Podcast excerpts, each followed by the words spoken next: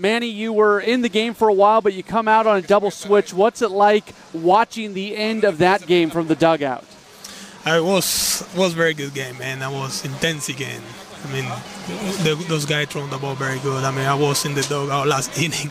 Oh, my hand was sweating. That was, I mean, I want to win that game. That was happy. That was that was very good game. Hey, well, your pitchers today. I mean, everybody coming in doing their job, just roll, being rolled through. How proud are you of the job that your pitchers did today? It's, I mean, all the all the credit for those pitchers. Throw the ball very well. I mean, I'm behind the play. I give you a good throws. I mean, I'm blocking everything they give me. But they command the ball very well, fastball outside and inside, and the breaking ball with um, with Woodruff was was working very well, and that's that's what happens when you throw strike, man. You can you can put zero in the scoreboard. Three innings and 46 pitches from Josh Hader. Did it surprise you at all that they uh, that uh, Craig left him in that long?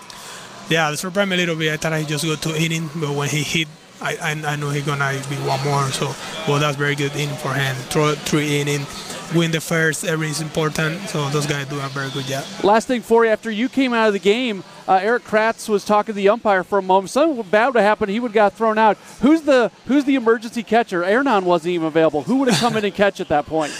I don't know. I, I, I, don't know because Hernan Hernan he, he can catch if he, if we need it for emergencies, but he was out of the game. So that was tough decision for Greg because if, if he didn't have go, hey, everything man, was good.